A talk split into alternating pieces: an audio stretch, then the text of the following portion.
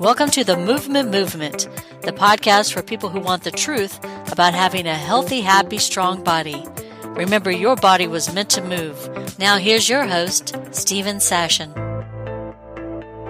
You've got questions, we've got answers on today's episode of the Movement Movement Podcast, the podcast for people who want to know the truth about what it takes to have a happy, healthy, strong body, starting from the feet first, because those are your foundation, and where we break down the mythology, the propaganda, the myths, sometimes the outright lies that you've been told about what it takes to run, to walk, to hike, to play, to dance, to lift, whatever it is that you enjoy, enjoyably, efficiently, and effectively. I'm Stephen Sashen, your host for the Movement Movement Podcast, and also the CEO at ZeroShoes.com. And these are questions that have come in via email. Some of them are exactly how I got them. Some of them are kind of combinations because we get a lot of things that are all similar, and so I put them all together. If you have a question that you would like me to answer, just drop me an email. It's to move, M-O-V-E, at jointhemovementmovement.com. And speaking of which, go to www.jointhemovementmovement.com, where you can find out all the different places that you can engage with the podcast, where you can find the video, or all the different places you can find the audio, or our Facebook page,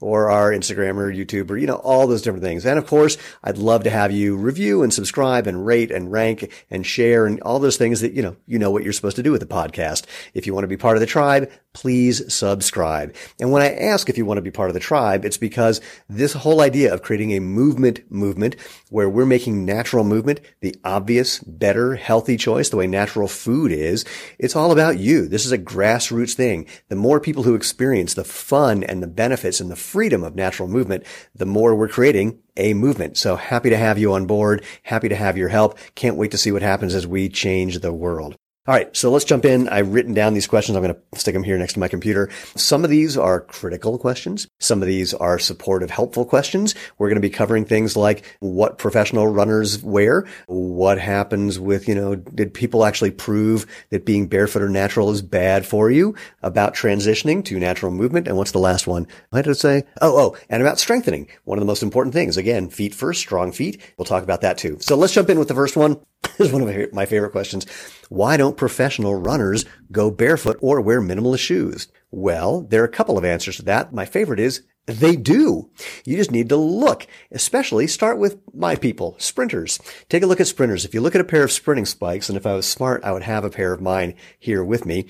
All they are is a super thin, typically piece of plastic, basically. That's the spike plate, the thing that holds the metal spikes that you use to get a little better grip on the track. The spike plate is Pebax or some other forms of plastic, and then just a tiny, tiny, tiny, tiny bit of cushioning, and that's it. They're super lightweight. They're not very flexible. They're trying to give you some spring, so they don't have the whole natural movement thing down, but in terms of minimalist or barefoot, they are super, super minimalist. Then move up to middle distance runners, up to up to about a mile typically, and look at their shoes. They're in a shoe that's called a racing flat, and it's about as close to minimalist as any major shoe company is typically going to create, but it's pretty close to what human beings have been racing in for, well, as long as we've been making shoes, as long as companies have been making shoes for people to race in. In fact, Zero Shoes, we've just launched a brand new racing shoe. This is our Speed Force, named after the comic character The Flash, because what gives him his power is the Speed Force, and we think these can do the same for you. But the gist is really simple. Again, as close to nothing as you can have between you and the ground, except a typical racing flat from a big shoe company still has a couple of things that I would say are wrong with it. One, more cushioning than you need. Think about this. Cushioning, shoe companies love to use the phrase energy return for how good their cushioning is. There's no such thing as energy return. All cushioning sucks energy out of you.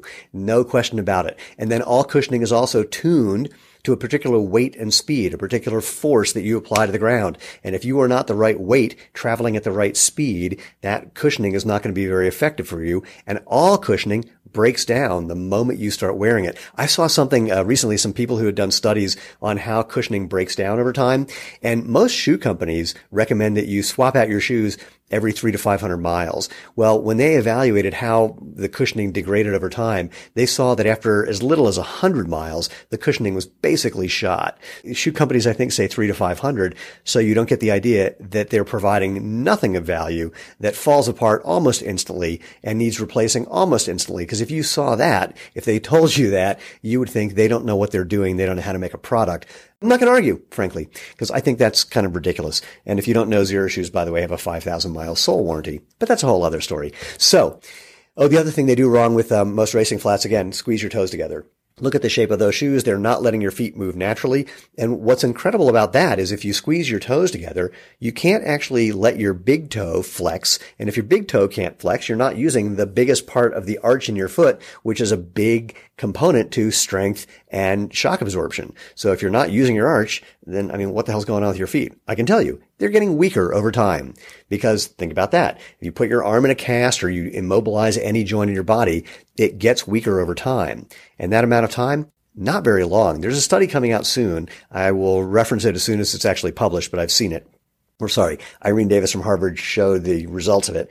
And the gist is, they took healthy runners and put a orthotic, an arch support, in their shoe. And within as little as 12 weeks, they had lost 10% of the muscle mass in their feet. That does not sound good, if you ask me. Now, when people hear that, they think, oh my God, what happens over time? You must get to zero muscle mass and you can't use your feet at all. That's not, of course, true. You kind of hit diminishing returns and kind of flattens out. But more importantly, you're obviously making things weaker by not using them. Use it or lose it. And if you use it, you can unlose it. So that's what we're all about here. So, and then there's a second answer to the question, because if you do look at marathoners, for example, they're not in racing flats typically, nor are they in spikes. They're in shoes that look more familiar to what many people see, padded motion control shoes. Not all of them. We've had some barefoot runners. We've had Abebe Bikila, who won the marathon, and Zola Bud, who I think ran the 10K. I can never remember. And Ron Hill, who won the 10K in Mexico City, who ran barefoot, the three of them. When someone asked Ron why he ran barefoot, his answer was apparently, it was the lightest shoe I could find. Now, why don't more runners run barefoot? Well, a couple reasons. One, they're getting paid by major shoe companies to endorse those products, so clearly they have to wear them. Many professional runners get the majority of their revenue, their income, from big shoe company sponsorship. So, you know, why would they not wear those shoes if that's the thing that's paying the rent? And in a similar vein, these are people who started running, many of them started running very early on in shoes, and they never had the experience of doing anything different. And if I were a professional runner, I would not be trying to change to something that I've never done before and put my livelihood in jeopardy. That's kind of a silly thing to do. But then you look at African runners or some of the early runners from New Zealand who worked with the coach Arthur Lydiard. They spent most of their time growing up running barefoot and put on shoes. And many of them ended up having problems once they started running in shoes because, again, their feet weren't working naturally. Or, of course, if you read the book Born to Run, and if you haven't, get the book Born to Run and read the book Born to Run about the Tarahumara Indians in Mexico who ran the Leadville 100, the highest ultra marathon in, I'm guessing it's the world, but certainly the United States. And they ran in some huarache sandals, a strip of tire with some leather on it strapped to their foot, or barefoot. And they won that race. They were sponsored by a shoe company in the second year of the race, and they couldn't run in the shoes. They ripped them off and finished the whole race barefoot. So we do have minimalist and barefoot runners, but there's a lot of incentive for those people not to show up, not to exist, not to be doing what is natural. So you've got good company if you want to try that. And of course, go take a look at zeroshoes.com and look at our Facebook page, and you'll hear from thousands and thousands of people who've made the switch, who are now running every distance you can think of in something truly minimalist, from our super thin sandals to our shoes, or even barefoot as well. So check that out. Okay, on to the next question. Didn't this lawsuit against Five Fingers, the Five Finger Shoes, Vibram is the name of the company, didn't that prove that barefoot and minimalist is bad for you and causes injuries? And the simple answer, no, did nothing of the sort. So I'm just going to do this really quickly. First of all, here's what the lawsuit was about. They were claiming that if you wore, Vibram was claiming, if you wore the Five Finger Shoes, your feet would get stronger. Well, they didn't have a study that explicitly backed that claim up. And the lawsuit was for making an unfounded medical claim. Now, here's the second part that's relevant. The lawsuit settled out of court. So we don't know the answer to the question from the lawsuit of whether or not wearing five-finger shoes improved foot strength or not, because, again, there wasn't a study then, and the lawsuit didn't prove anything either way. It settled. Now, it also settled for $3.75 million, which I know sounds like a lot of money if you don't have $3.75 million, but compared to other lawsuits where people went after footwear companies for making unfounded claims, like the toning shoes, the big, thick shoes that Skechers and Reebok said would make your butt look like the Kardashians, which doesn't do anything like that. Those lawsuits were settled in the hundreds of millions of dollars. So why did the Vibram lawsuit settle for so little? Well, there happens to be a bunch of dots that you can connect between natural movement and foot strengthening that existed even when that lawsuit happened almost, 9 years ago, that showed that if you use your feet, they get stronger. What a shock. There's actually studies now. Sarah Ridge at BYU, who we're going to be talking with soon, had to do a study showing that if you did did a study showing that if you just walk in a minimalist shoe, your foot strength, the diameter of the muscles and ligaments and tendons in your feet got bigger, which is equated to strength. Your foot strength basically got stronger the same way that would happen if you were doing a exercise program specifically for doing foot strengthening. So the thing that amazes me about this is, why do we have to prove scientifically something so obvious that if you use something, it gets stronger, or can. If you don't use it, it gets weaker. And the answer is just shocking, because the big shoe companies don't have anything of the sort. They don't have studies showing that their products reliably make you a better, faster, less injured, stronger runner. But what human beings have been doing for millennia, we somehow have to prove that it's legit. Okay, whatever you say. So one of the studies that could have been cited, and here's my suspicion. I think that Vibram, who really didn't care about the suit, I mean, they weren't really committed to that product at the time. They just wanted to make it go away. And for them, $3.75 million was like, good, let's make it go away. I think that they at least were showing that there were studies out there done originally with the Nike Free in like 19... oh gosh, I don't remember when, well before the whole barefoot minimalist boom kicked in about 2009, showing that wearing those shoes made your feet stronger. Not as much as something that's truly minimalist that doesn't elevate your heel and have a whole lot of padding and squeeze your toes together. But nonetheless, even that shoe is better than what was traditionally being recommended for running and provided more foot strengthening than a regular running shoe. So I think there was enough doubt in the minds of the the plaintiff in this case, the people suing Vibram, that they were more than willing to settle for that small amount of money.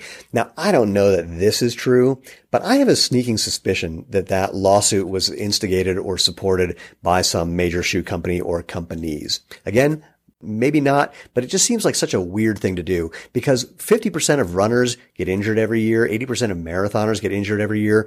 We don't see similar lawsuits against Nike and Reebok and Merrell and Adidas and all those other companies. Why is a fascinating question that somebody might investigate at some point. All right, let's move on to the next question. And this one I'm giving verbatim. How long will it take for me to transition? And it just stopped there. And it came from someone named Terry. Now, I'm hoping that Terry was asking how long it takes to transition to being able to be comfortable in a barefoot running or in a minimalist shoe, and not some other kind of transition that I know absolutely nothing about.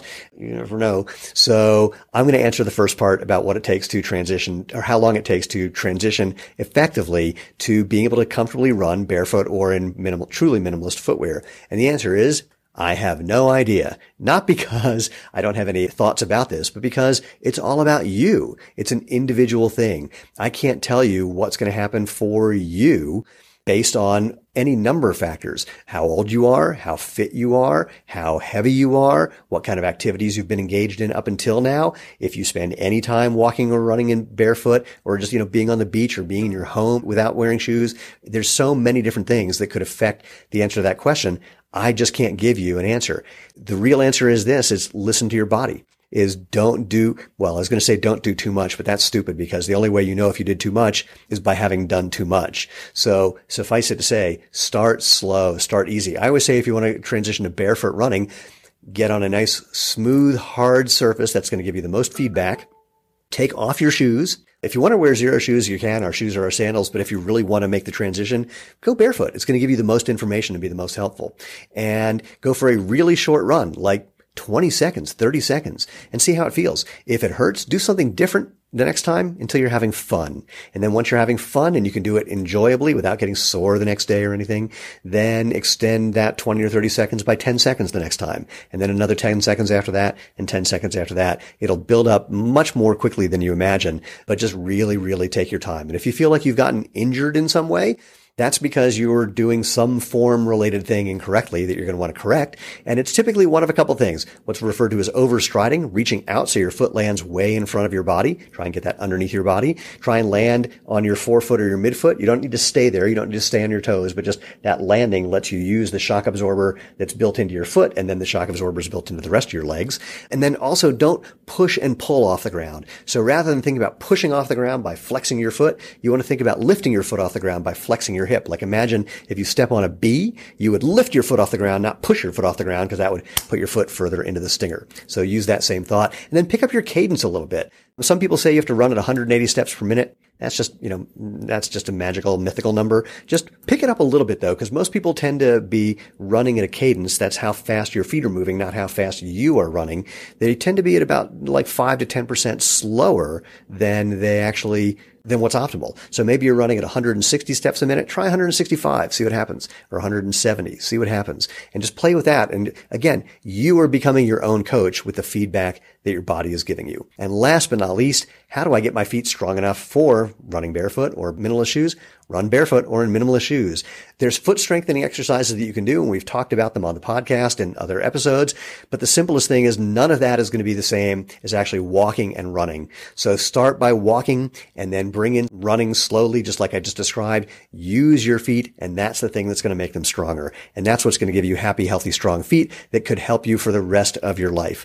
So those are our Q's and A's for today. Again, if you've got questions you want me to answer, drop me a note to move@jointhemovementmovement.com. And again, go to www.jointhemovementmovement.com to find out all the different ways you can engage with the podcast and be part of the movement movement, helping people discover the fun and benefits of natural movement and making natural movement the obvious, better, healthy choice the way natural food currently is. If you want to be part of the tribe, of course, please subscribe and share and like and review and rate and do all those things that you're supposed to do with a podcast. I can't wait to see what's next. We have a lot of great episodes coming up. If you haven't found the previous ones, go check them out. You'll enjoy those as well. And more importantly, as always, live life feet first. You've been listening to the Movement Movement Podcast with host Stephen Sashen. Remember to join the tribe and subscribe at jointhemovementmovement.com.